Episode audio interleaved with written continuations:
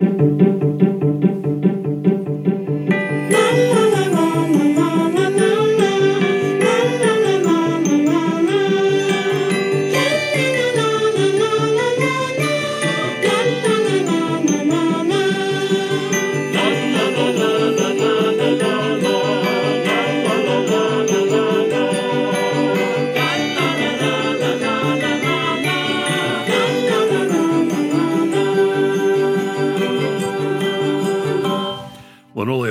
Podcast of the cinema hosted by Dave White and Alonso Duralde. Which one are you? I'm Alonso, your Dave. Yeah. And uh, yes, good that we should point that out because we might have some new listeners this week who are here because we have a wonderful guest that we're kicking off the proceedings with today. Um, she is the film editor at The Wrap. She is the co host of the Ticklish Business podcast and most relevant to our discussion today, the author of the latest uh, book from TCM and Running Press. But have you read the book? 52 literary gems that inspired our favorite films. Please welcome Kristen Lopez. Hello, thank you so much for having me. Oh, it's uh, our total pleasure. Um, so tell us about this book. How how did it all? Uh, what was the impetus for it all? Yeah, so I, it's not a it's not a fun story in the sense that like I, I woke up one day and I had this amazing idea. Um, I I had a coworker at my previous place of employment who had written two books for TCM, and I asked him one day, "How do you do that?" Because I figured there had to be some big convoluted process where you had to be, you know, like Roger Ebert essentially in order to get something with them. And he said, "Well, do you want me to put you in touch with the publishing arm?" And I was like, "Okay." So I did a conversation with uh, the great John Malahy, who runs the publishing arm at TCM, and we talked for, you know, at least two hours about a bunch of different topics, none of which was this book. And they called me back a couple weeks ago and said, Well, we have a, a bunch of ideas that are already sold. We're just looking for a writer. And we know that you have a master's in English. So do you read a lot? She kind of laughed about, uh, yes, as an English major, you, you are kind of required to do that. Uh, and at the same time, uh, my, my degree had never really quote unquote paid off before. So they told me about this idea they had about film adaptations and you know for me it was it was great because I am one of those people who is horrifically impatient and I cannot wait the year or 2 years that it takes to uh, that was me throwing something at my cat. Uh, I can't wait the year or two years uh, that it takes for me to s- wait for a movie to come out. In some instances, like if it has somebody that I that I, I love, like I will have to go buy the book and know what happens to whoever is in it. Uh, so when they said, you know, we want to write a book about film adaptations, uh, I was like, it was a perfect union of like, A, I have a degree, and B, I read way too much, and C, I'm really impatient, so I read a lot of, of books that are going to be adapted to films, and vice versa. Well, look, uh, not to give you a, a lack of swelled head, but those TCM people will let anybody write a book because I'm doing one. So clearly, you know, it's a it's a pretty open door policy. No, it, it really it really spoiled me for for you know the the process because at this point now you know i'm trying to conjure up an idea for a second book and you know tcm has already said that what i what i'm interested in isn't in their wheelhouse which is fine but now like selling trying to sell a book to any publisher Oh, yeah. uh is Oh, yeah. very difficult uh so you know tcm TCM really, really spoiled me with this first one. I was like, but this isn't the process all the time. Why?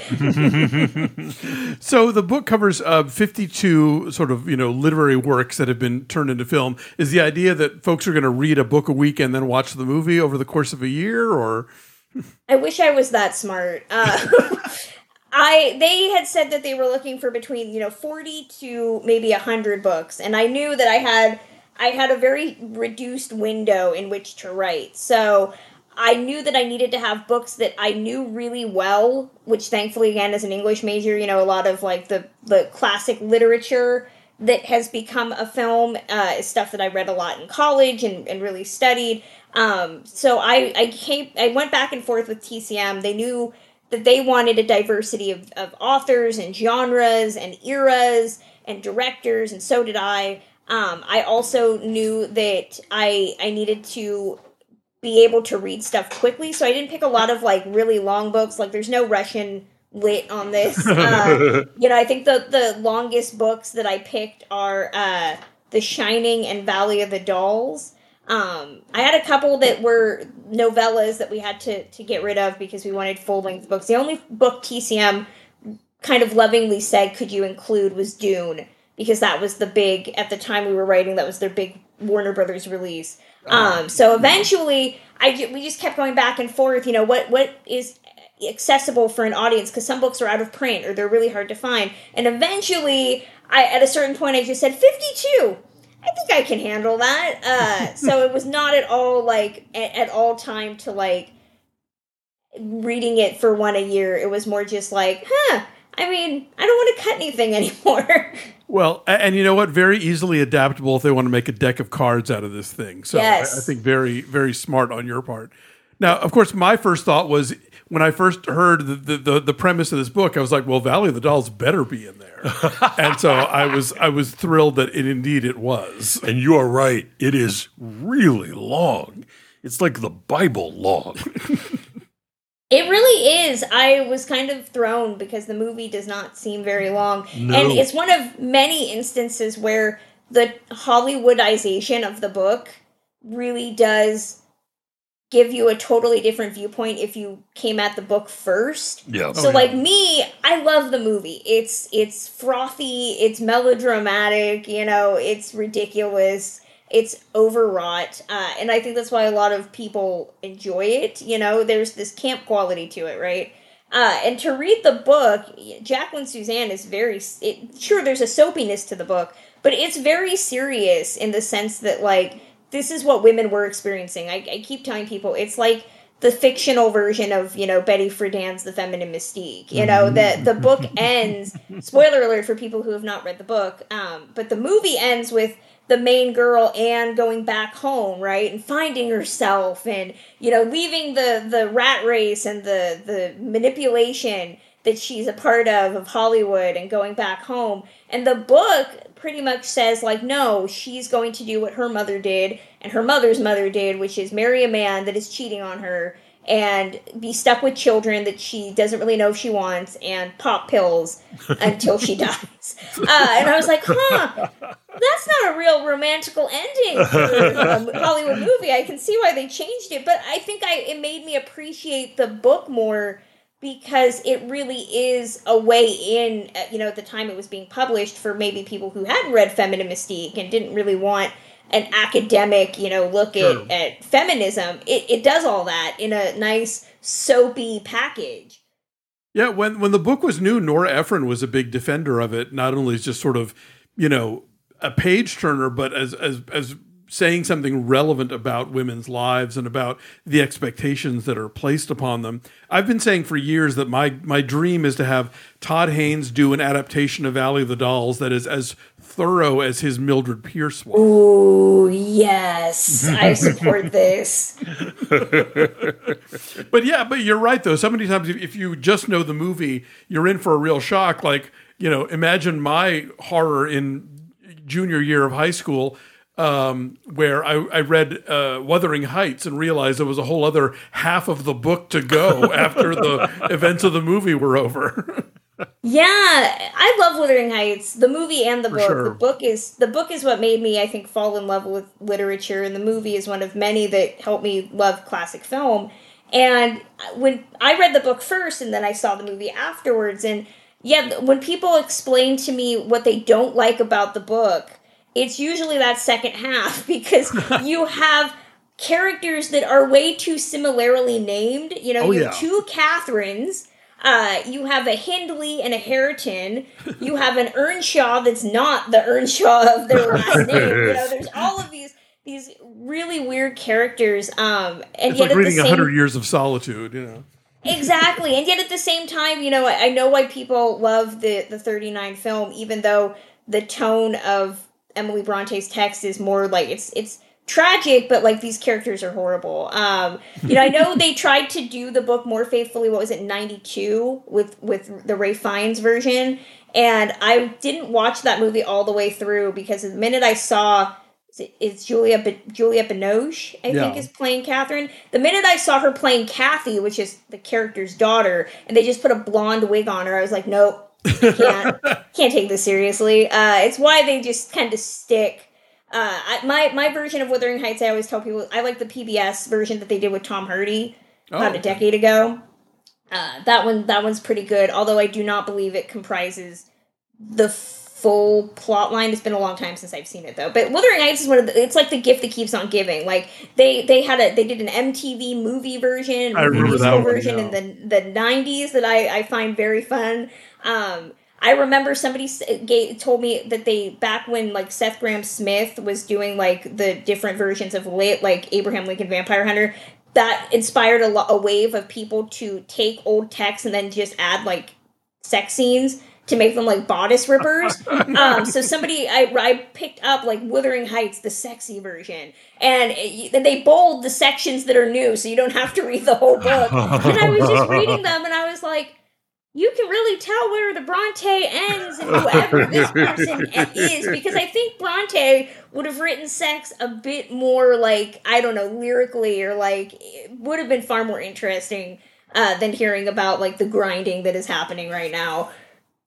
Horny Heathcliff. I love Horny the Heathcliff. Heathcliff doesn't need. I mean, you don't need to like gild the lily. Okay, You don't need- It's a half and a a half. group of young women like me who are already like we already know he's a terrible human being, and yet we think we can fix him. Uh, you don't need to like make him horny on the moors. He already is.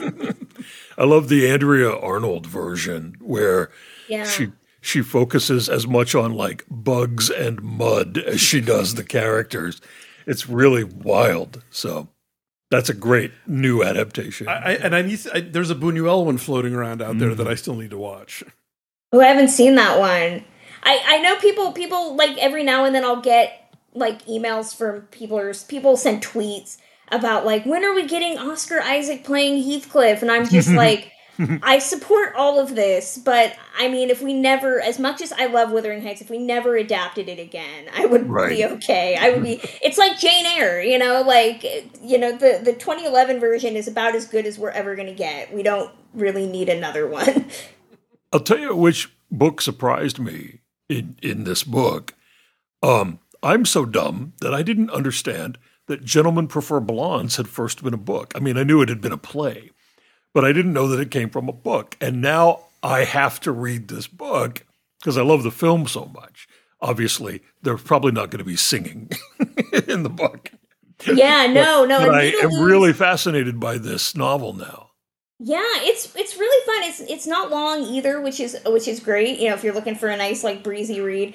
Um, Anita Loos wrote her book, I think, in uh, 1925. It's, so it's a very much like a flapper novel. Yeah. Even though they adapted the the Howard Hawks film off of the musical that was adapted from the 25 novel and it's written in um, diary format so it's it's lorelei we don't really know what her last name is um, but she is writing this diary of her adventures on a boat on a train uh, you know all these different places with her friend dorothy and um, it's it's a really fun kind of send up of Hollywood. Like Loos is is making fun of so many people she knew.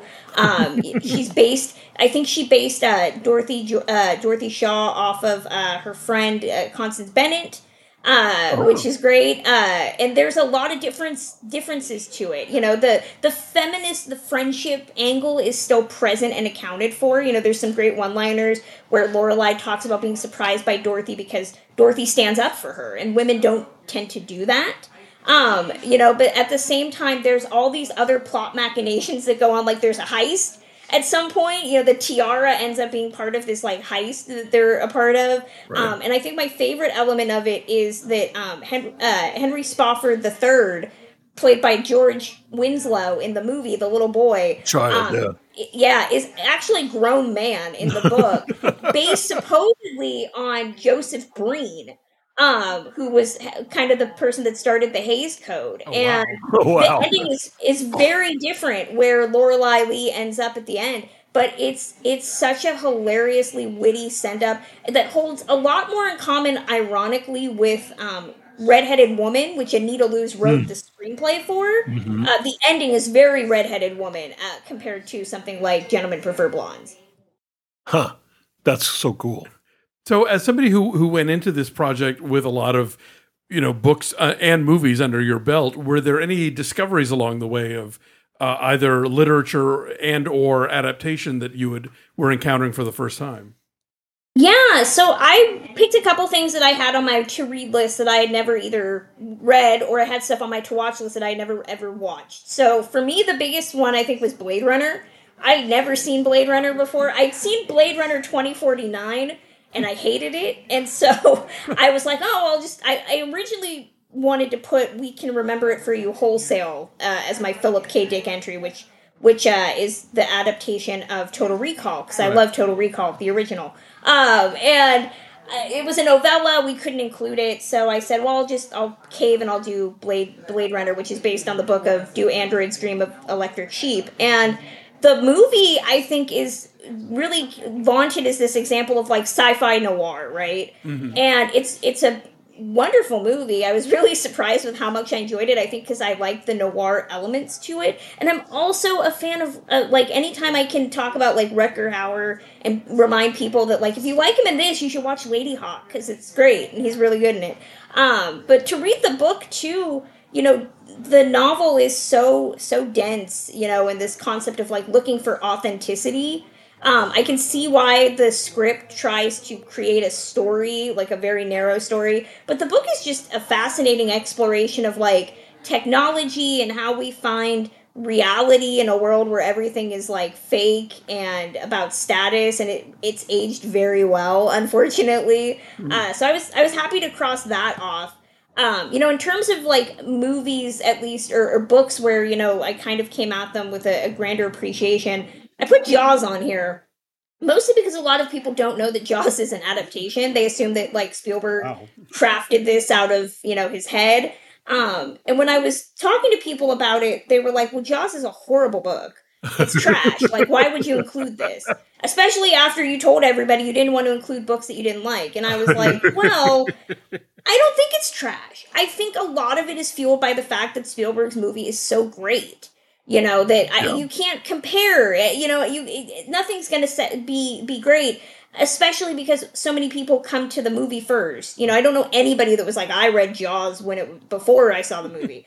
Um, The Godfather yes- is the same thing. the book is very out there, but I think that Benchley's book is more using the shark as a metaphor, you know, which is really fascinating. And he gets into the weeds about like class and economy and the mob and all these different topics that. i- If if it's not good or bad, it's at least a very fascinating cultural artifact of an example of how like a creative can take a text and turn it into something that ends up outliving the text in a way.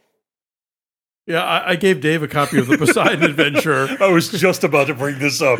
for Christmas a couple years ago because that's one of his favorite movies. And uh, yeah, there was some surprise on his part about things that didn't make it to the screen. Oh, it is it is a, it is such a grim and brutal book that includes no people to like or root for. And by the end of it, when almost all of them are dead, you're thinking, you know what, you deserved it. It's really, it's kind of insane. Uh, but you know, that was Paul Gallico and his his whole his whole thing, man. I keep I keep saying if I ever get to do a second book, uh, you know, the the thing that I had, you know, first book, you know, you're afraid of like what you can say. You want more people. You want people to read it, so you don't want to like. So I didn't like go deep into like my opinions of like what I think is Yeah. better, the book or the film. And I, I keep telling everybody, I'm like, well, if I get book two, because like book one already happened, uh, you know, it's just going to be me like really giving my opinions on certain things and like trying to fight for movies or books that like nobody gives a crap about, but I have very strong opinions on them. Did did you come away from this with? Uh, I mean, not obviously there's ever hard and fast rules, but with sort of maybe guideposts for what works and what doesn't work in in turning a, a novel into a movie.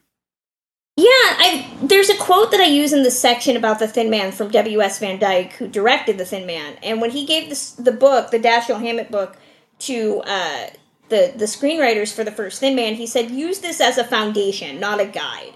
And I think that what makes an adaptation successful is following that adage, that understanding the beats, what people remember from the book, and making sure that's included, and keeping the spirit of why people liked reading it and translating that. You know, I was fortunate to talk to uh, Richard LaGravenese recently, who Oh. did Beautiful Creatures and the Bridges of Madison County, and I asked him a similar question, like, you know, what do you, what do you take away from doing adaptations? And he was like, well, it's tough, but you know, you're having to please two totally disparate audiences: people that have read the book and that love the book.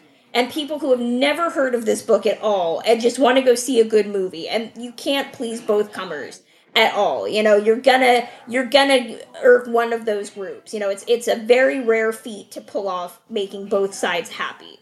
Um, and so I think for me, it's you know, it's about making sure the spirit of the book is still there. The thrill that you get from watching or reading Jurassic Park should still be in watching Jurassic Park, and vice versa. The romance that you expect from Wuthering Heights, the book, is in Wuthering Heights, the movie. You know, if you're taking a, a script and you know maybe turning it into like a it's a dram- dramatic text and you're turning it into a comedy, that might not work so well. You need to have the spirit and the feelings that are conjured up from the words uh, and translate that to film, which is very difficult. Uh, a friend of ours recently gave us a copy of the novel that 42nd Street is based on, uh, which has a lot of like queer characters and other stuff that just was not going to fly in the movie version. Uh, you, you mentioned the production code before. Are there any code era adaptations that you would love to see somebody tackle again so that they could be truer to the stuff in the book that you know would, would not have been permitted in Hollywood of the 30s and 40s?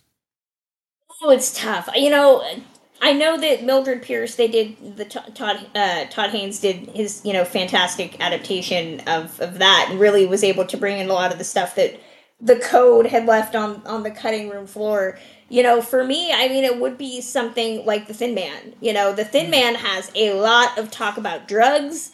You know, um, there's there's infidelity. There's like this extended discussion about a cannibal that Nick Charles knows. Um, I, but I think that I, I really not even the code stuff, but I would love to see a Thin Man adaptation with Nick Charles' actual origins. In the book, in Dashiell Hammett's text, Nick Charles is a Greek immigrant. His last name is like Chalambrides or something. Um, and part of what makes him an outsider in the novel is not the fact that he's a working, you know, man who doesn't have a lot of money compared to his wife. It's the fact that he's a foreigner and he's on the outside because people think that he's just like a dirty immigrant. Uh, and I would really love to see that showcase because the noir genre and especially like the detective story is still even now in 2023 you know something like marlowe we're still seeing white detectives and we're you know white white pis devil in a blue dress should have given us far more Yeah. you know Yeah. noir stories about easy rawlins and it didn't uh, so i would love to see like a thin man where nick is actually greek would be would be fantastic um that that's the one that immediately comes to mind. I know I'll think of like other things. I would also, I mean, we've had th- two versions of Psycho, which are the same version of Psycho, the film. Um, but I think it would be interesting to see Psycho looked at in a way too, because the book, um, it's kind of like Carrie, you know, like Car- the biggest issue I always have with adaptations of Carrie is that Carrie White is described as like heavy set and very unattractive, and they always get like a hot girl and then they just like like make her hair matted or something like it's just it's really ridiculous. But in psycho the book you know the the uh actual character is kind of like grossly unattractive you know just like a basic dude uh who is not anthony perkins. You know there's really nothing like lovable within him. Um there's a huge like sexual undercurrent to everything. Like he's got like a scrapbook of like you know disturbing like sexualized images that he looks at and refers to. He's an alcoholic in the book as well. So I, I think that there's a lot of ways in the book that, that the film that hitchcock does to you know make make norman bates kind of this gentle character where you empathize with him and i think in maybe like our post true crime world i would love to see a version that's like you know what actually no why do we need to empathize norman bates like let's let's try to look at this in a way that is maybe a bit more faithful to the text Fascinating. Well, listen, uh, Kristen, the the book is out now wherever books are sold, and I know you've got some uh, some in person events coming up. You want to let people know about those? Yeah, so my, my uh, I don't know when this is going to come out, so I don't know how. Uh, in the next couple days. Okay. Um, so yeah, my, my book launch party is Wednesday, Ma- March 29th at the famous Larry Edmunds in Hollywood at 7. Uh, so you can come hang out and argue with me about adaptations, and I will be signing books. Um, I'll be at the TCM Classic Film Festival pre festival party at the Hollywood Heritage Museum on March 12th, tentatively at 5 o'clock. Uh, April 12th. April 12th, thank you. Uh, April 12th, tentatively at 5 o'clock. Um, and I will also be at the TCM Classic Film Festival over the weekend uh, for the screening of Beach Party.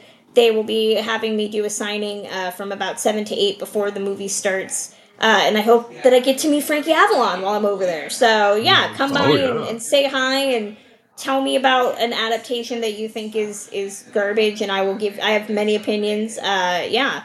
Wait, is Beach Party based on a book? No, it's not, but it was when they could fit in a book signing. Fair enough. We'll take it. so, listen, once again, the book is called But Have You Read the Book? 52 Literary Gems That Inspired Our Favorite Films. Uh, Kristen, always great to talk to you. Thanks for joining us today. Yeah. Thank you so much.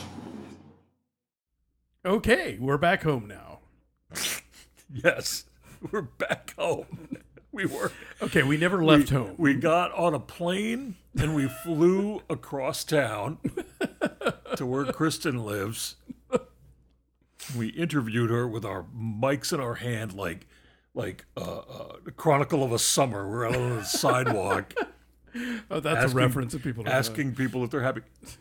Um, these are the listeners of Linoleum Knife, Okay. a podcast of cinema, and they know what Chronicle of a Summer is because we've talked about it, Okay. and that's that on that. Fine. They don't, they can Google it. Exactly. You could Google it. And then if you Google it, you could go watch Chronicle of a Summer. You should. It's amazing. Anyway, Anyway, we were having a little Zoom chat with Kristen. Uh, she had not seen any of the other films we're going to talk about today. And we were like, okay, goodbye. And she said, okay, goodbye. I'm going to go. And um, in fact, it's the next day. wow, you're just giving away the whole store. No veil of illusion It is left. the next day. I need people to understand how how production works. And it wasn't Zoom; it was remotely because Zoom audio is Zoom audio is not great. We Oh, were is this is this audio going to be amazing? well, it's it'll be better. The remote interviews on podcasts, ours, anyone else's, everybody else's, they all sound either kind of like this, Oh, that's not true. or they sound like brashly loud. Uh, it's just I- a, I've it is been- the function of the podcast world. I have been doing breakfast all day and Max Film remotely for like two years Uh-huh. now, and they sound fine. they sound like three years now. What am I saying? they sound okay.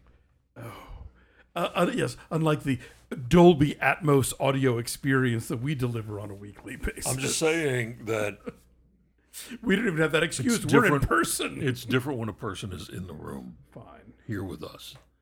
Um, but now that we're in the home, thank you for uh, chaining the door. I, I don't even know why I did that. It He just- brought down laundry and then brought up laundry, yes. And he chained the door behind him. And I know why you did it. You did it for me. you did it to protect me from the daytime killer. I don't It's want the to. middle of the afternoon I don't on want to Monday. enable your nonsense, so I should not have done it. I don't know what I Because it was- is the middle of the thinking. afternoon It on was a just Monday. Muscle memory. That means the daytime killer is afoot. Uh, yeah, Yeah. that's exactly what that means. anything could happen in the daytime with the daytime killer. So I thank you for keeping me safe. I feel protected and I feel loved. You're an embarrassment. No, no, no, no, no. You know what would be embarrassing?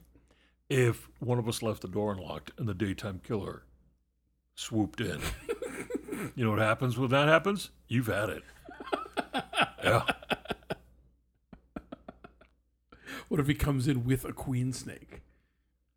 Double the double the the killing. Let's do a show, shall we? Mm.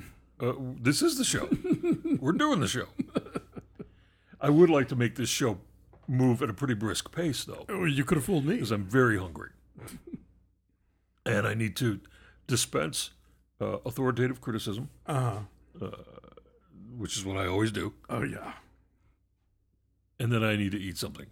I'm so hungry. You need an authoritative salad. Yes.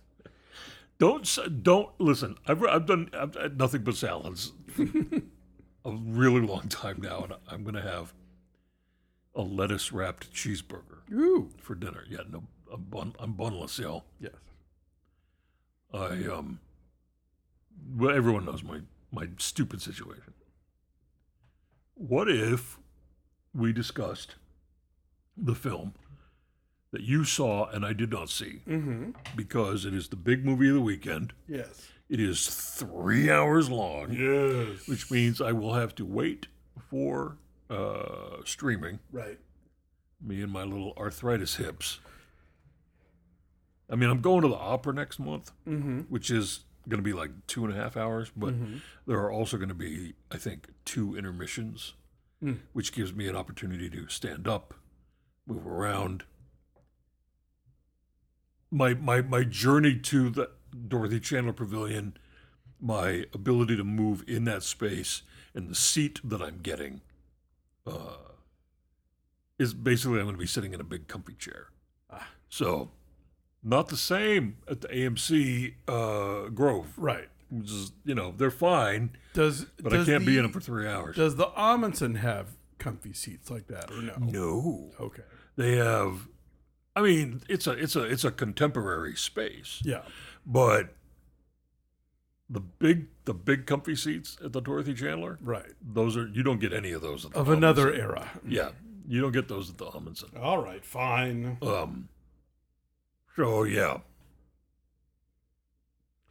John Wick. Anyway, you're you saw John Wick. I, I- cannot I cannot deal with a movie theater seat for three hours for John Wick. I did. I will watch it soon. It'll stream within the next six to eight weeks. Uh, I guess it's Probably. A, it's a big hit. Big, That doesn't big, matter. big, big hit. Yeah, it'll be fine. Uh, so what do we got? John Wick. What happens in John Wick Four? Oh, what doesn't happen? John Wick the Fourth. Uh, okay. Yeah, how do they fill up three entire hours? Um. What's the story? Okay. Well, there's so much lore at this point. I know you you get fed up with lore in movies, and you're like, I don't In remember- movies like this, yeah, Yes. Like I, I saw the last one. I enjoyed it. I don't remember what happened. just don't care. I'm kind of Dave White on this. I saw the, the first three and enjoyed them, but I don't remember the intricacies of what the high table is. And oh, I, I don't remember anything about the high table. Oh, they well- killed his dog, and he's been on a rampage for three movies. yeah, well, we've we've Yeah. moved way past the dog in the car at this right. point.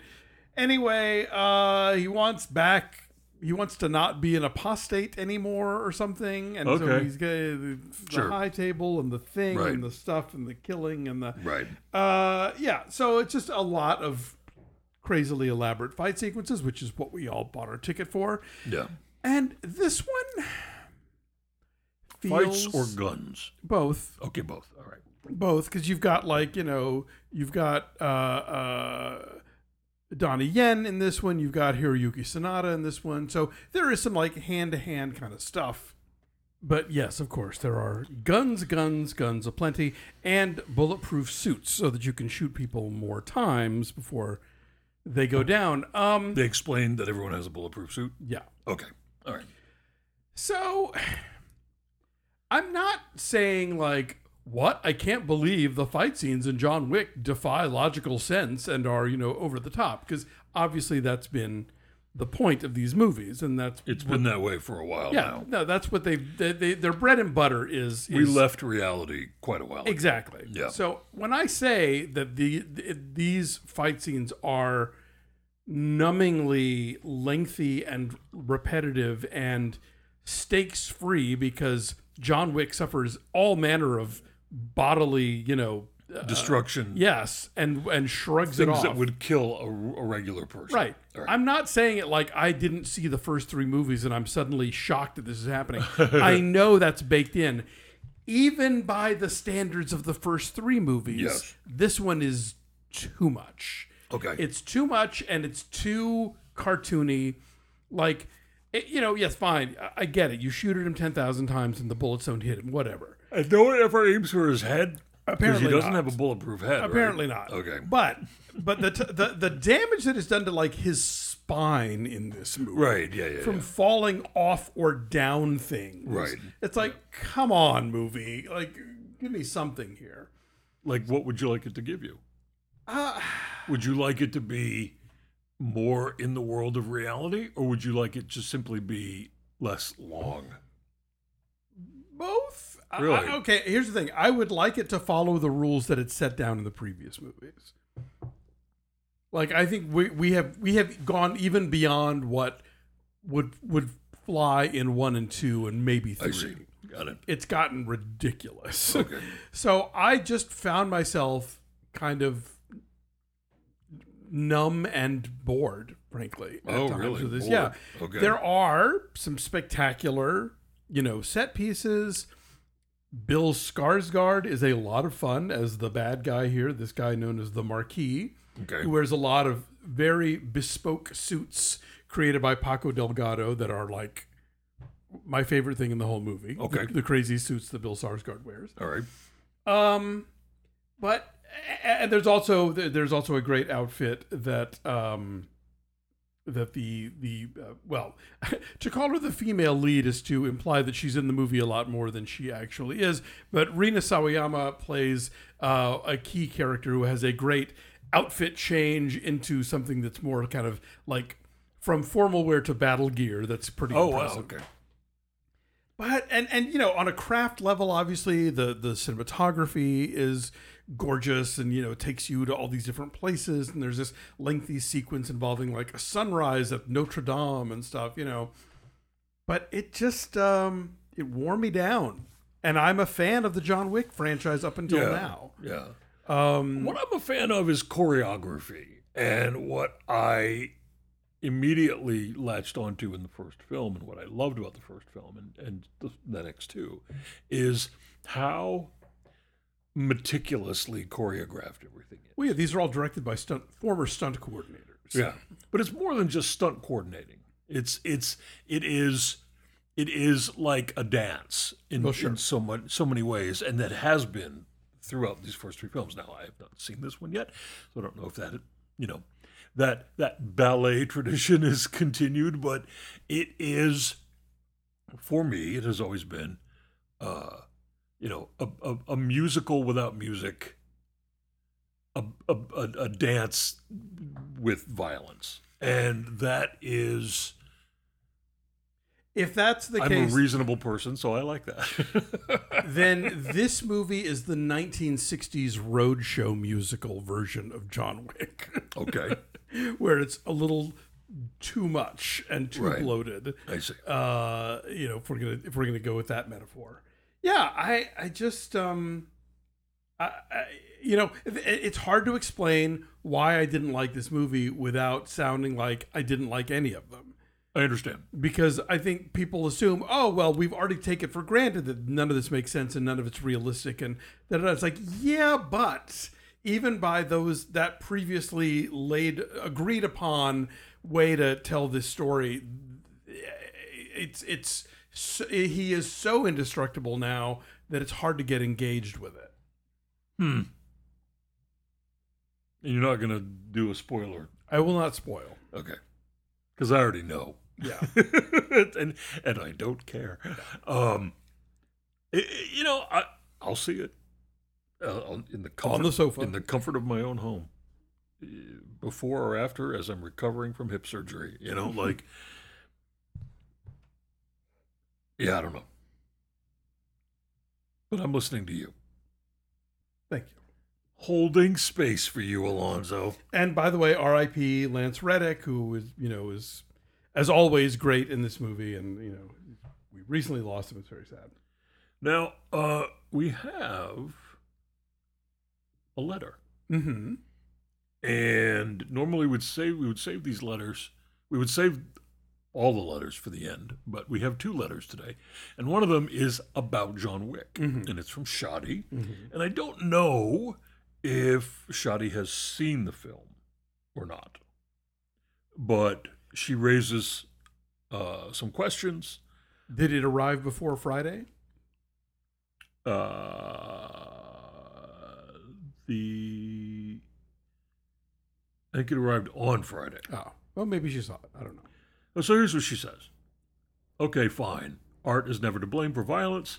We need more mental health programs and a better school system, etc. But in our current and forever gun epidemic, are we supposed to pretend that the next school shooter will not have watched a John Wick movie? Well, this is Monday afternoon, and we had a school shooting today Yep. uh, in Tennessee. Nashville, and and I'm just so tired of it all. And I'm Within so four miles of where I went to college, I just Yeah. found out. I'm so tired of it all. Yeah. And we continue. Uh, I, I say we, our, our, our political leaders continue to do nothing because they're worthless. Yeah. She continues. After Parkland and Uvalde and, you know, uh, today Yeah. and, uh, oh God, I'm forgetting the name of the, the other elementary school now, at the top of my head. Can we go to movies like this with just a bucket of popcorn? Would you be okay with a COVID zombie movie from a big Hollywood studio right now? Well, I mean, I just watched The Last of Us, so that is kind of a big COVID zombie movie. John Wick is not just another piece of popular entertainment like a Marvel movie. This is now an eight hour long pornographic worship of guns that are readily available to anyone on the internet where usefulness of guns is never questioned. The NRA couldn't have made a better ad campaign. Thank you to Mr. Reeves's uncanny agelessness, John Wick movies now still skew much younger. Who is more guilty after the next school shooting, Keanu Reeves or Alex Jones? Alex Jones. Is this art or a bunch of millionaires laughing all the way to the bank, knowing that their children will be okay? And I don't know the answer.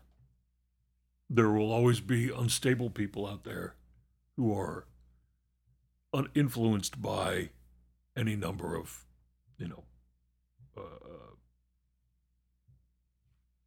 what the word is on the tip of my tongue. Uh, influenced- Stimuli? Into, yeah, by various stimuli. But here's, I mean,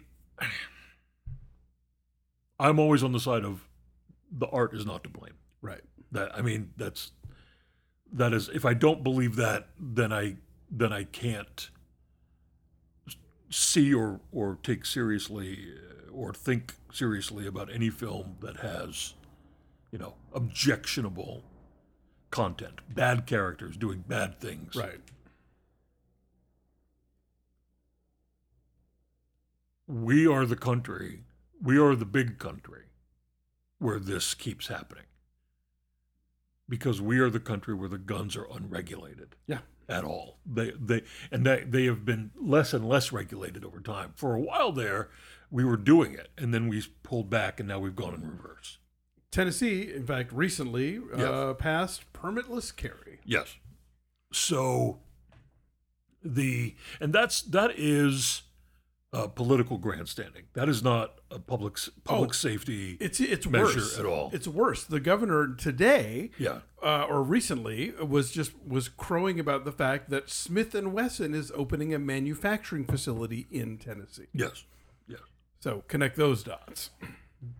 But I'm thinking about it like this: John Wick, and what else? Taxi Driver, and you know all the other violent, violent, violent films. A Clockwork Orange. A Clockwork Orange, like every every John Woo movie, you know. They go they're all they're everywhere, they're all around the world. They're they're they're they're in theaters in in every country. Video games around the world. Yeah. They're in theaters in countries where you can't get a gun like at all, you know. Um but you can get a gun here. I think it's the guns and I think it's our government. I don't I can't I can't I can't say it's the movies. It's the guns and it's our government that is actively allowing citizens in the United States to slaughter each other. If the movies go away, the problem doesn't go away. if the guns go away, the movies don't make the problem. Right. I think I think that's right. I think. So I, I understand the frustration. I feel it all the time, and I especially feel it today because it happened again today. But I eh, I and I don't know I, I don't have an answer because I because I vote and I vote and I vote and I yell and I yell and I yell and I and I it, everything just feels like a, an exercise in futility because we live in an unhinged country. Someone recently said, and I don't know where they, where I saw this, but they were like, "The way the U.S. looks at Florida is the way the world looks at the U.S." Yeah, yeah. I, I shared a Twitter thread today that was about, not to take us too off topic here, but that that that the gun culture in this country is so rooted in white supremacy Yes. because the only time that we ever saw serious gun control measures from the right was when the Black Panthers were armed. Suddenly, that's when Governor Ronald Reagan wanted to crack down on guns and who had them. Uh-huh. But beyond that, you know, it is this thing of people, you know, wanting to arm people because of the thing that scares them and what scares them, you know. Right. Um, so yeah, I, I just I think a lot of there's a lot of stuff that is terrible in this country that is all tied in together that manifests itself in this the stuff with the guns, and I put the John Wick movies kind of low on that list. Okay.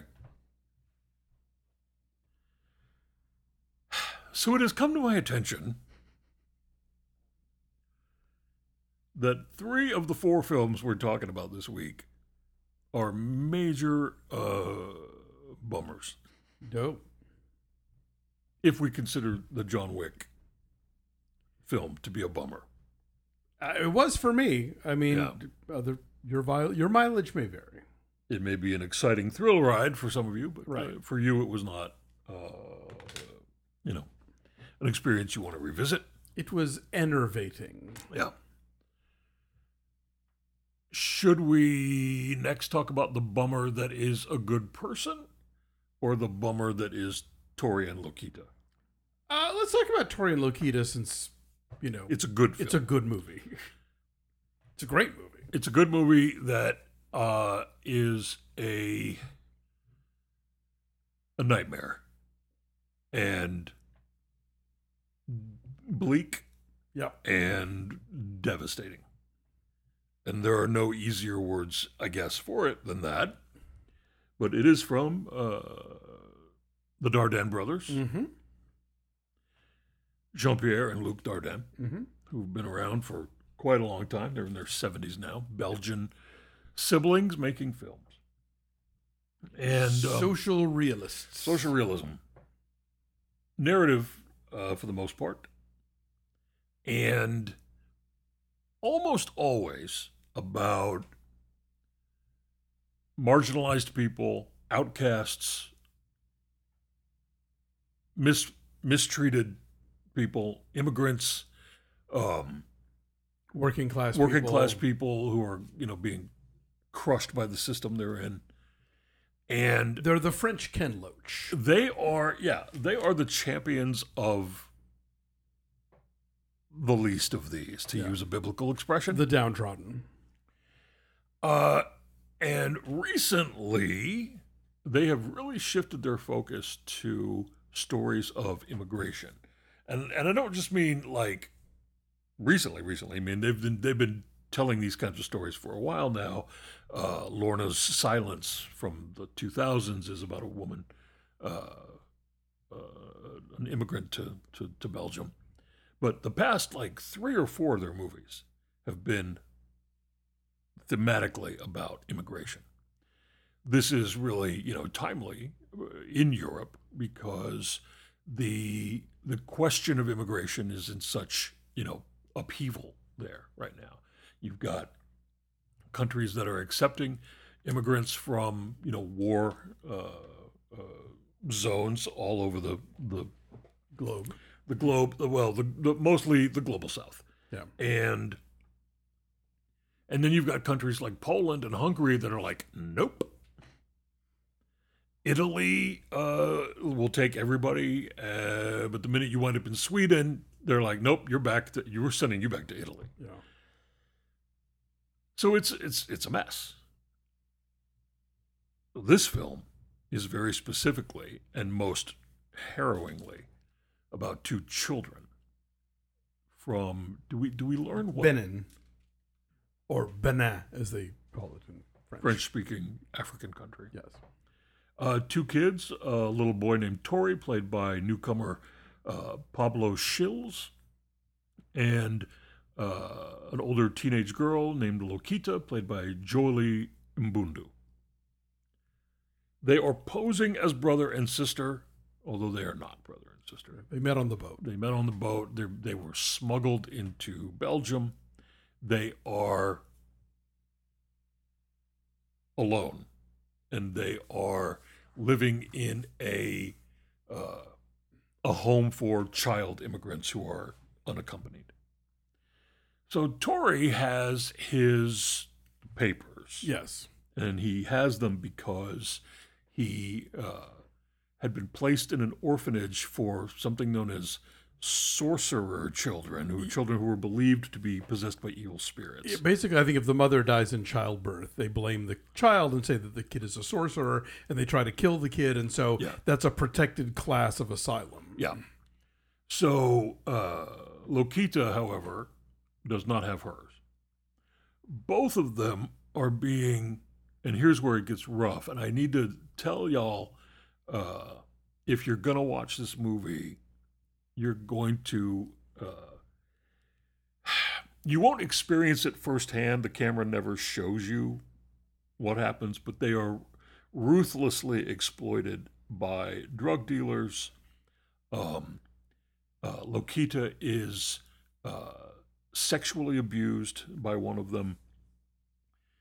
She is then placed in what is essentially slavery in a an isolated like bunker where drugs are manufactured. A grow house. with the promise that she will get her fake counterfeit papers if she stays in this place, this windowless uh, place, for three months working for no money. She is so desperate to get these papers so that she can take care of Tori. Sorry, uh, yeah, so she can take care of Tori, that she consents to this. And things just get worse the stuff I just told you is what happens at the beginning. of the Yeah, I was gonna say that's that's Act One. It is worse and worse and worse and more and more bleak and frightening and tense. And the two of them are devoted to each other and doing everything possible to take care of each other, to provide for each other, to to be the one sort of you know anchor in a in a cruel, dizzying world. He's about 10, she's about 16. Yeah, And what you see in the film is all sorts of, you know, villainous behavior. Uh, and it's, again, it's directed toward these two kids. This inhumane treatment. Because the people who are treating them this way know that they are utterly powerless to do anything about it, to protest it, to report to them. report it, you know, because if, if Lokita reports what's happening, she's going to be expelled from Yeah. the country and, and, you know, doomed in an entirely different way. But what you also see, and what I really appreciate about the Dardennes, is that they aren't dangling, you know, humans over a pit of outside forces, you know, you know, evil people right. who are coming for them. These kids are also in a in in in in they're being brutalized by the state as well because the hoops that Lokita has to jump through to get any sort of official state recognition are themselves cruel steps.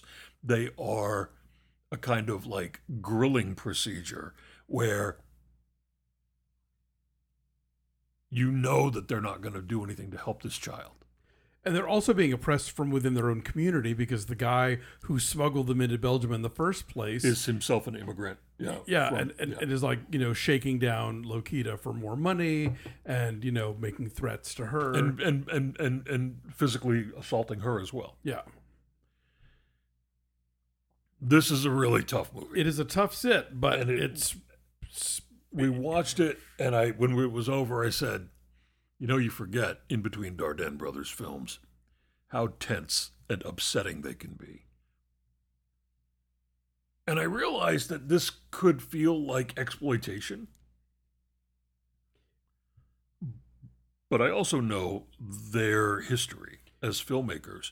They are presenting an ethical situation yeah.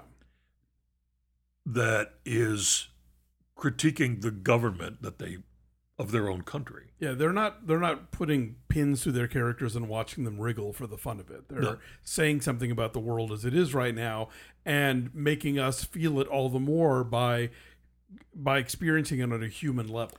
They also know the history of their own country, which was a brutal colonizer of uh, Africa. of of a couple of African countries, Uh, the Congo. the Democratic Republic of the Congo, and also Rwanda, Belgian colonies. I mean, you've read about the human zoo, right? In Belgium. I have not. Well, you could Google it. Uh, maybe not on the day that I watched this movie. Yeah. It ha- it's a thing that happened in Belgium where they brought people from Congo, placed them in Belgium in mock African villages to live, and it was it was a, it was a zoo where Belgians could go and, and, and look and, and see. This really happened. There's now a museum there devoted to this hideous atrocity. Oh, so they actually like talk about their They shameful do. past in a, They in- didn't in- for a long in time. In the hopes of not repeating that in the future. What Yes. a what a bold and revolutionary move. but it's still happening in the ways that, that immigrants are being treated. Yes. And it's happening in the United States as well. Yes. So just because this is a Belgian film about people from uh, Benin doesn't mean that, you know, Yeah, you could go to we've got nothing to. we could go to our own about this. southern border and make this movie. We could go into our own city yeah. and see remarkably similar things. Yes. The United States uh, has become even worse than it's ever been uh, with regard to immigration. And it's being driven by right wing evangelical Christians who have decided that. Uh, Things the- Jesus actually said don't that the. Bible is actually a backwards document. Mhm. This thing that they claim to love so much Yes. that tells you to, you know, uh, uh, Welcome the traveler. welcome, welcome the outsider, welcome the the stranger into Yeah. your land. Uh, they've turned it into something utterly selfish and cruel, and that's what Republicans do. So sorry, everybody who don't like to hear politics on this program, but that's life. anyway, um, the Dardennes' intimacy with their characters, you know, the craft of what they're doing, the, Yes. the filmmaking process itself, the, the naturalistic, you know, documentary like right up immediate in the space. Uh, in this film, claustrophobically so because Lokita is stuck in an underground space. Uh, oh, she- well before that. and even well before that, yes, exactly. The the restaurant where they're where they meet to you know Just the opening drugs out of- scene where she's Yeah. being questioned by the unseen Yeah. uh, immigration people, and the camera's All just like Frederick Wisemaning right up in her face and like Right. staying there and not cutting away. Uh, they know how to put you through the ringer. This is a 90 minute movie. Watch it on a good day Yeah. When you can process it and think through it. Uh, if you know the Dardenne brothers films and you admire them as we do, you uh, you know you'll probably want to watch this because they're great filmmakers who have been giving you know uh, giving to cinema uh, ideas about how the world could be uh, by showing you how it is. And that's See it on a day where you can take a nice walk. it's tough. Yeah, yeah. Uh, anyway, good movie. Extremely bleak. It made me think of it made me think of Mouchette. And then later I read an article, an interview with them where they were like, "Oh yeah, we were thinking of Mouchette." it's like, okay. Um, that's Bresson, y'all. You knew you couldn't get through an episode. So if EO wasn't enough of a Bresson shout out for you, here's another one. Right. A good person. Yeah. Morgan Freeman says the title in the movie. He says, I'm a good person. Morgan Freeman says a lot. He really does. Morgan Freeman has an opening monologue about how he likes doing model trains because it makes you like God and you can make the world perfect the way that you wish it were. And it's like, we would have gotten that anyway, writer Zach Braff. But Writer director to- Zach Braff. You didn't have to tell us that. Writer director Zach Braff uh, has directed his latest film. It's called The Good Person, and it stars Florence Pugh and Morgan Freeman and Molly Shannon. And am I missing anybody else? Uh, a young actress named Celeste O'Connor. Yes. Um, okay, so here's what it's about. Florence Pugh is having a really nice life. She's got a fiance. They're going to get married.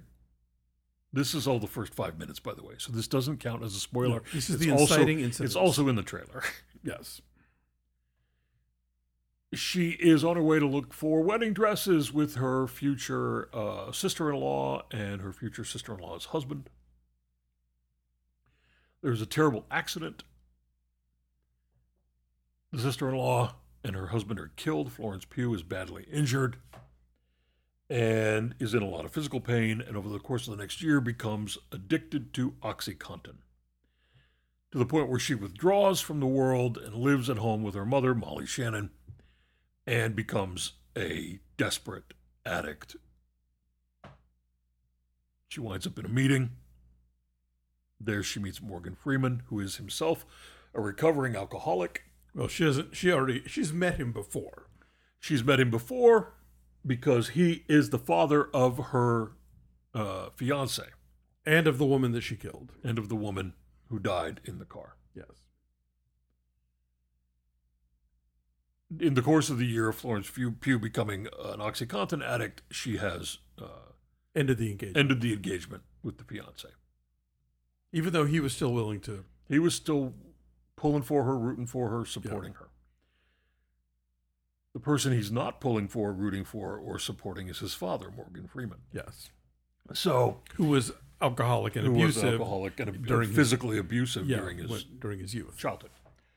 Um, Morgan Freeman is now So raising the daughter of the couple that, Yes. that, Yeah. that died in the accident. So we have a complicated series of interconnected people.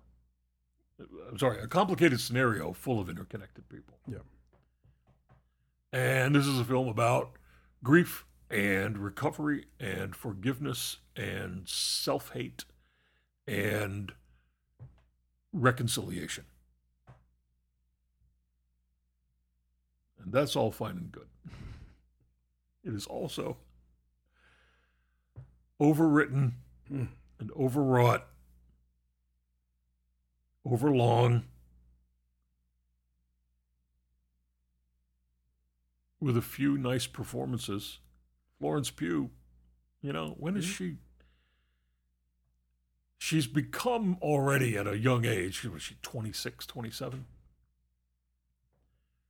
The kind of actor that the movie's not good, but you kind of want to watch what she's doing. Yeah. And because while the filming was uh, going on, she and Zach Braff were a couple. So his camera can't get enough of her. He loves her. The camera loves her. It is up her nostrils quite often.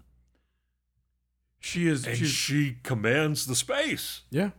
She's put in a series of like I'm a wreck sweatshirts that she nonetheless manages to turn into something very chic. Yeah, I mean, it's it's true, you know. Uh, it's one of those movies where she cuts her own hair and it looks really glamorous. Yeah, exactly, because done. she's pulling it off anyway.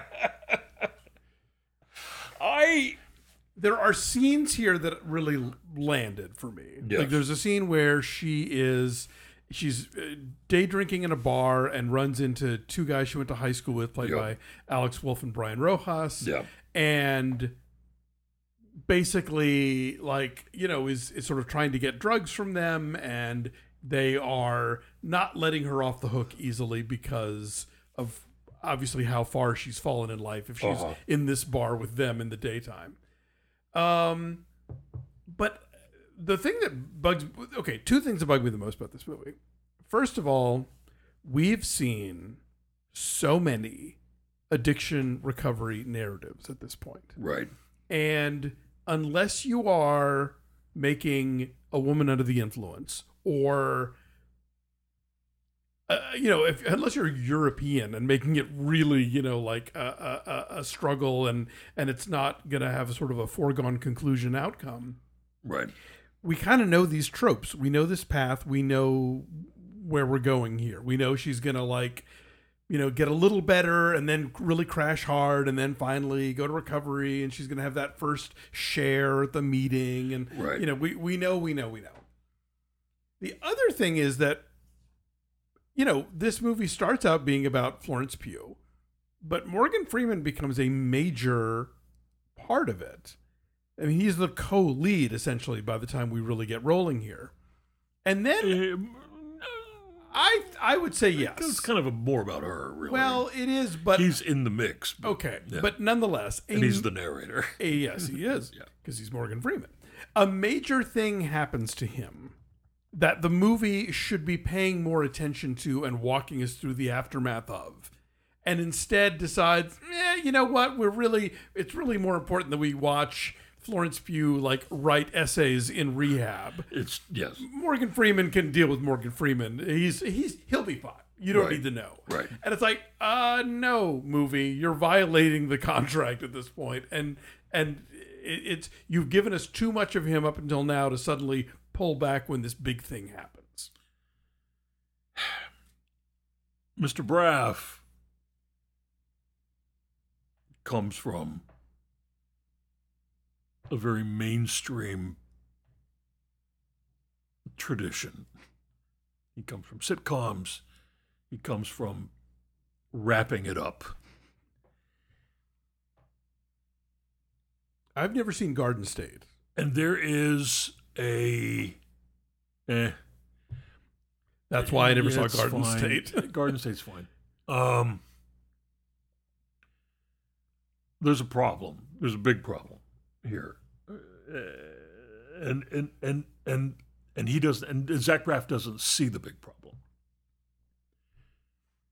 You are you are presenting us with a hugely messy situation. You know, people who have spun out of control, people who are you know living with grief that's not even a it's like a, a year old this grief right person living with guilt over their you know negligence in a in a horrific fatality situation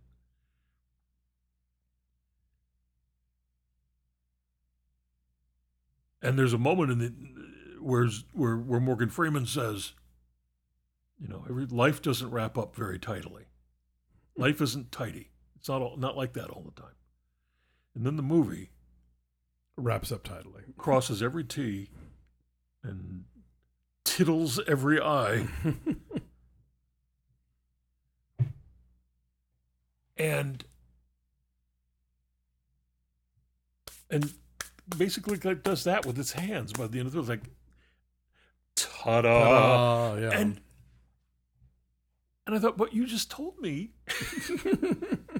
how messy life is. how messy life is and how things can be, you know, uh, unresolved, sometimes forever. Now, I've mentioned this a few times before, but I grew up with a, a raft of alcoholics and addicts in my family. And do you know what's resolved about it? Their funerals. That's it. And so it is really disingenuous to tell me one thing and show me another thing. Mm. I don't care for that. I Maybe he's saying life is messy, but my art is tidy. Pretty much, yeah. I, I think about this film in the hands of Joachim Trier. There you go. And what would that look like? Yeah. And there would be a lot of unresolved stuff Yeah. as the final credits rolled. So I'm just very annoyed when I see a film that gives me very difficult, you know, emotional stuff to process and then does all the processing for me so that I can go home feeling like clean again. Yeah. No, it's not. That's not good. I would like uh, a little more mess. Leave the mess on the floor. Yeah. Send me home. But Florence Pugh's good. She is. Morgan Freeman's good. Yep. The performances are good. Yeah. And there are some genuine, uh, uh, emotionally affecting moments within the this film that wraps itself up too well. Yes. And a fun little Jackie Hoffman cameo.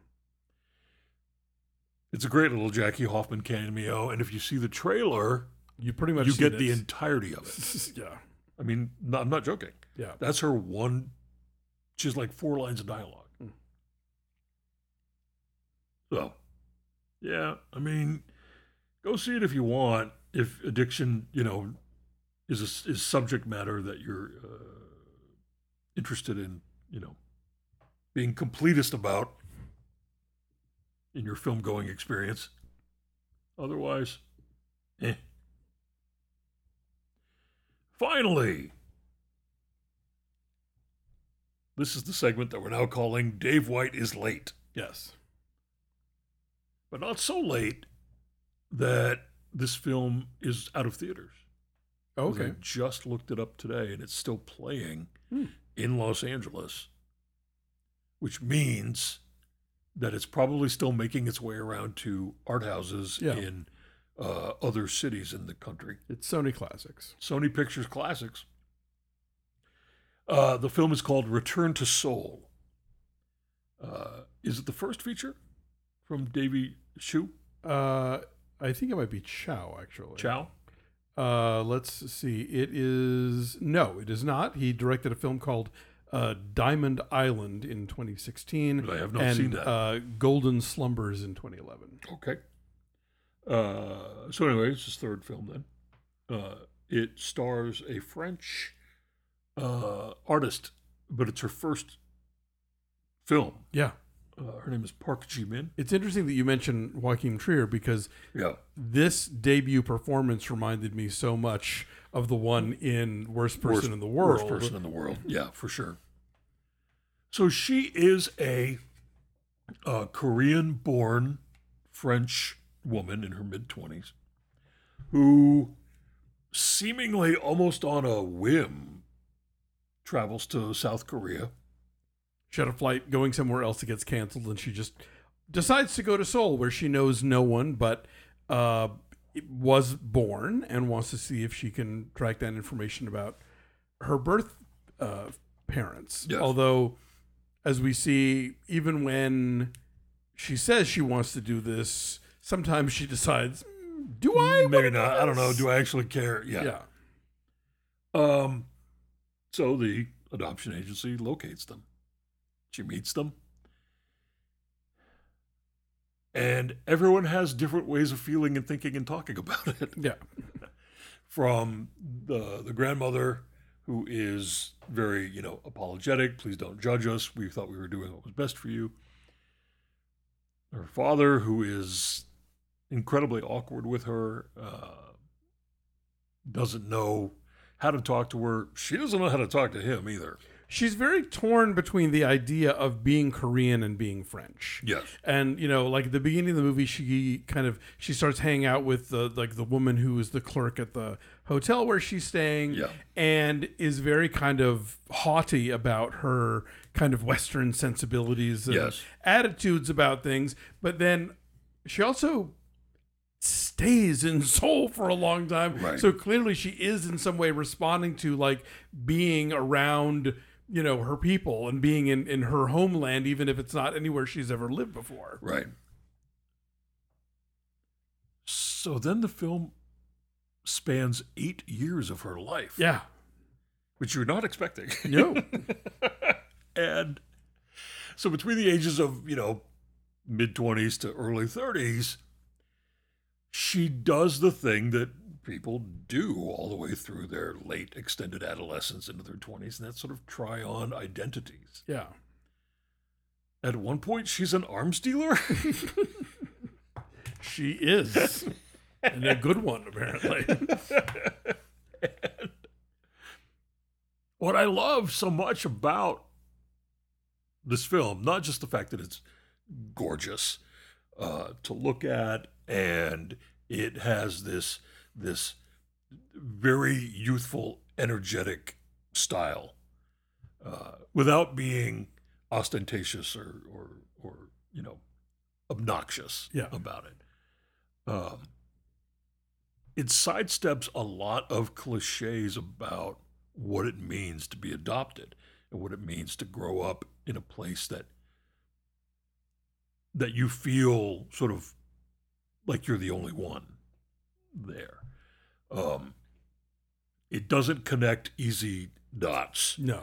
It doesn't say she's this way because this happened. Right. You know, it doesn't say oh, adoption and that people who are adopted always feel like this. You know, there's always this trauma inside of you. There's always this this this hole that that that can't be filled. You don't understand why. You long for a thing you never had. Like the film is barely interested in that kind of stuff.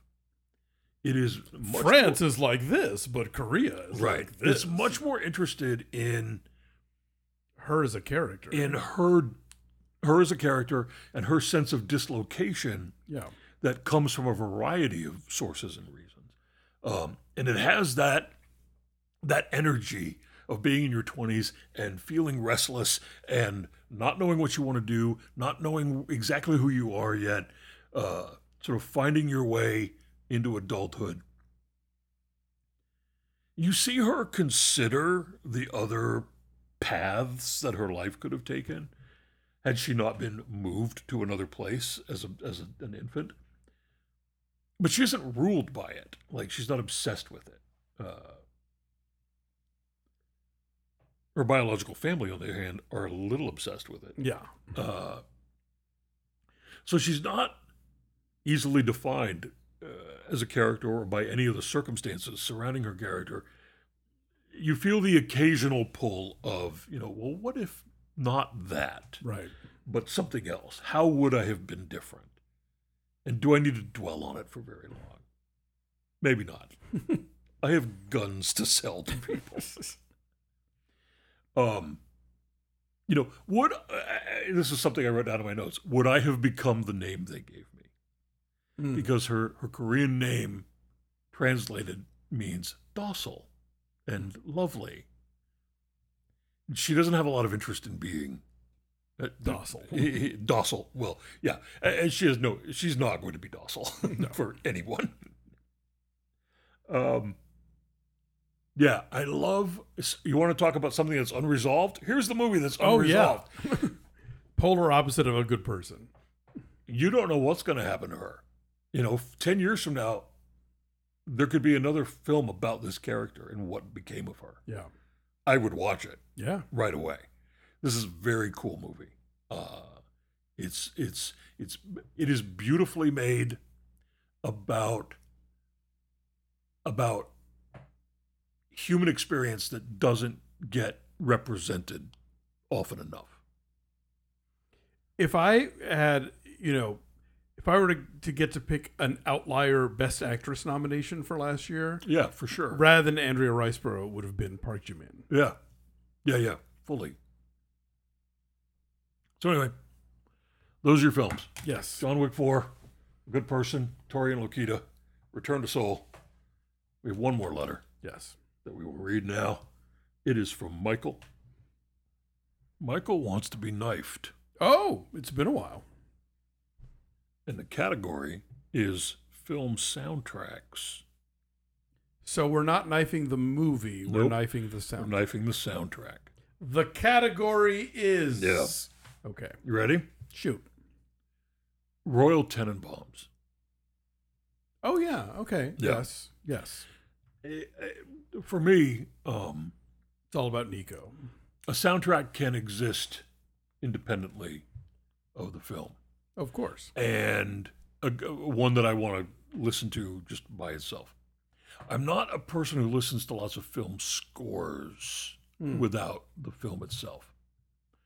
But when a when when a film uses uh, uh, songs, Yes. what the kids now all call needle drops, when the film uses songs, and I can no longer hear the song without thinking of that scene in the movie Sure. even though I knew the song well before the movie showed up. That is effective use. Yeah. So, as you just said, you spoiled it. Nico, when you see my favorite civil suit witness walking toward the camera slowly to Nico singing these days, you feel it and you don't know why. Uh, Wes Anderson is really good at this. Yeah. because I, think I am more inclined toward the Rushmore soundtrack than the Royal Tenenbaums one, but it's the same thing. Like you said, I can't hear uh, the Well, it faces. just turns out that Rushmore is the next in entry. oh, well then, And I can't hear- Rushmore, the soundtrack CD, Yes. is far more in rotation in this house yes, than Royal Tenenbaum. yeah, I can't hear "Ooh La La" without thinking of Right. you know Max Fischer dancing in slow motion. As a coherent like body of music, the Yeah. Rushmore soundtrack is, I think, is is a stronger is stronger. Collection. Yeah. Yeah. Uh, Amelie. Gosh, I don't Honestly, remember. all I think all I think about is you know accordions. yeah, That's I, I, really it's I- all I think about, and it's lovely. It Yeah. perfectly suits the the old timiness of Amelie. yeah, the quaintness of it. Yeah, I, I I'll say yes, even though I don't really remember the specifics of it. Uh, the Untouchables. Oh, that's a score. Yeah, it really. That is. is that's uh that's um the great Ennio Morricone. You want historic you want heroic sweep. right. That's a good one. Twenty four hour party people. Now, this is Well, that's you're just you're just I you're just flattering me right now. also that's what they couldn't have picked anything else for that movie How does it feel to treat me like you do? because, you know, that's that that takes diegetic a whole into a whole new level. Yeah. It's a movie about a record label. yeah. Uh, until the end of the world, Oh, yes. which I put on an LKRX just last week. Yes. Uh, I was obsessed with that soundtrack when it Yeah. came out. I just bought the vinyl a couple years ago. uh, Amadeus. Again, as you- with I mean- twenty, as with twenty-four hour party people, what else were you going to use? Jackie Brown, Mm-hmm. Pulp Fiction. Oh, come on now. Well, You don't have to like the movie. The songs are impeccable, I but that here's the thing: unimpeachable. the That pulp, was really the word I was the looking for Pulp there. Fiction soundtrack was to the '90s Yeah. what the Big Chill soundtrack was Mm-hmm. to the '80s in terms of like, yes, all well selected. I never want to hear it again. All right. you don't want to hear Dusty Springfield It's, again? It's Is that not what you're telling that. me? No, I'm just What are, saying. you, what are you saying, Alonso? okay, I'm talking about this specific curated collection of Oh, songs. you don't want to hear that in that order on that compact Yes. disc. Yes. I don't want to hear the Big Chill anymore. I don't want to hear Pulp Fiction anymore. But I will grant, yes, it is. It was all well chosen. And Blade Runner. Oh yeah, It was great. Uh, Michael, your soundtracks are 100% knife. Thank you for the letter.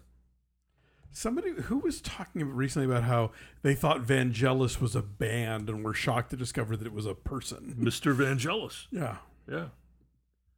Bill Vangelis. no, it's like Yorgos or something. you know. Uh, is that it? Are we done? That's it. We're done. Golly. All right. Well, listen, thanks for listening, everybody. Again, Kristen Lopez's book, But Have You Read the Book? 52 Literary Gems That Inspired Our Favorite Films is now available wherever books are sold. And uh, thank you again, Kristen, for coming on the show. It was lovely to have you. Please check out the other programs that uh, I'm on, including uh, Breakfast All Day, which you can catch on YouTube or on your favorite podcatcher, Deck the Hallmark, and Maximum Film. And if you listen to our most recent Maximum film, you'll get a little bonus uh, named Dave White, who That's came right. on That's right. to talk about Destroy All Monsters. So if you enjoy this program, that's an episode you'll like. And we talk about a movie that isn't a total bummer or tied into something really depressing. So, you know, maybe that'll be a nice palliative after this episode. Um, you can uh, subscribe to the show for free at Apple Podcasts. If you leave us a five star review there, we will read it on the show. You can also leave us positive feedback in the many places that we stream, including uh, Spotify, iHeartRadio, uh, uh, Amazon Music, uh, Google Play, Cashbox, uh, Pod, Cashbox? No. Something box. I forget. Podbean, uh, thelounge.com, Stitcher Radio, all those places. Thank you, Blue, for our wonderful theme music. Go see what he's up to at bluebleu.bandcamp.com. Follow us on the social media at linoleumcast and drop us a line at linoleumpodcast at gmail.com. We thank you so much for listening. We'll be back next time with more. Until then. Goodbye.